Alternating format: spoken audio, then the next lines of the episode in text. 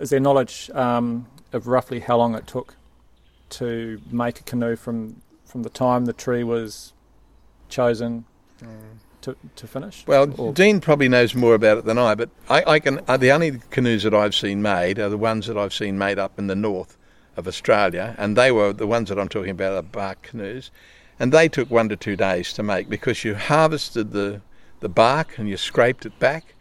Then when you got everything right, um, you got your, your twine, your, your your vines, you know, your braided tie-ups for the ends. Then you, you have to heat the bark over a fire, or over a very low smoky fire to get it pliable. Um, so each of those processes is four or five hours, so two or three days. But you're not working eight-hour days. It's two or three days of very fun, great fun, and a bit Yeah. of bit of activity. And at the end of it, you got a very nice canoe. Yeah, not Yeah. under the pressures that we are today no, to that's right. to meet a timeline or something. Right. It was it was done properly, Yeah. and you know, yeah, two three days. But the the ideal situation, they would pull it off the tree, Mm. and, and and they'd start working it straight away. But they weren't. They didn't have a watch on No. on their wrist to be always watching. Mm. You know, time was pretty much when that that old fella come up in the sky in the morning, and he went down at night. Hmm.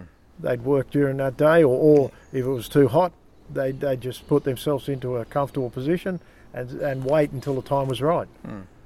Yeah. So you could probably do one in a day if you if we we're using modern, you know, methods of uh, what Presbyterian time management. We'd knock it up in probably eight or ten hours, but there's no pressure on you. Why would you be in a hurry? You'd do it.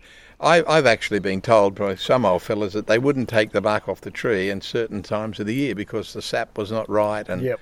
and the bark split. So they people would actually watch the tree and see when the appropriate time was to take it. Yeah, and uh, there's an old fella who's just passed away now. Um, he passed away probably in the last 12 months. He was from Lightning Ridge, but he used to go and he used to go and test the trees, and and we know now that the best time is when the trees start to grow again, which is spring. But he used to go and put a cut in a tree and watch when the sap started to flow because you need that sap in the bark That's right. to seal it as well. But it, it, it just it just works when you've got that sap there. We've tried to take them off at different times when it's not right in the middle of summer. It's cracks and Uh, splits. Uh, well, it's like it's stuck there with super glue. You fight, you fight the bark. When you take it off at the right time, it'll ju- the tree will give it to you. Mm, it just peels off. Yeah. Yep. And was the was the bark reversed so the outside? Some in some cases also soaked. We've soaked them, and and sometimes soaking them allows you a bit more play with them.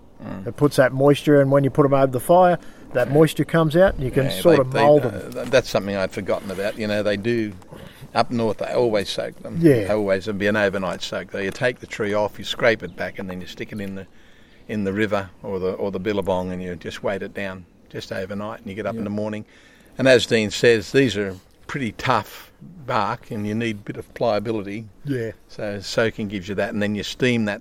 Well, they're nice and wet. Then you steam them, and they really are pliable, and they do tend to hold their shape well. too. Yeah, and, and I did one probably two years ago now um, that we got from the south coast of Bateman's Bay off, off some of the Lands Council people, and we brought it to Sydney and soaked it for a week, mm. and we didn't use a fire at all. Mm. As the day got warmer, the bark just went into shape. Yeah. It fell into shape. It was made mm. to do what it did.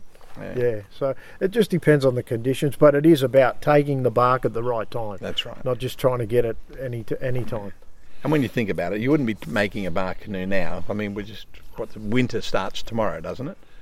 So we wouldn't be taking bark now. The fishing, for a starter, people would be moving away from the coast inland to more sheltered environments, mm. and so this is a bad time. So they'd be coming out here in spring, and if they needed a new canoe, that's the time they'd make it.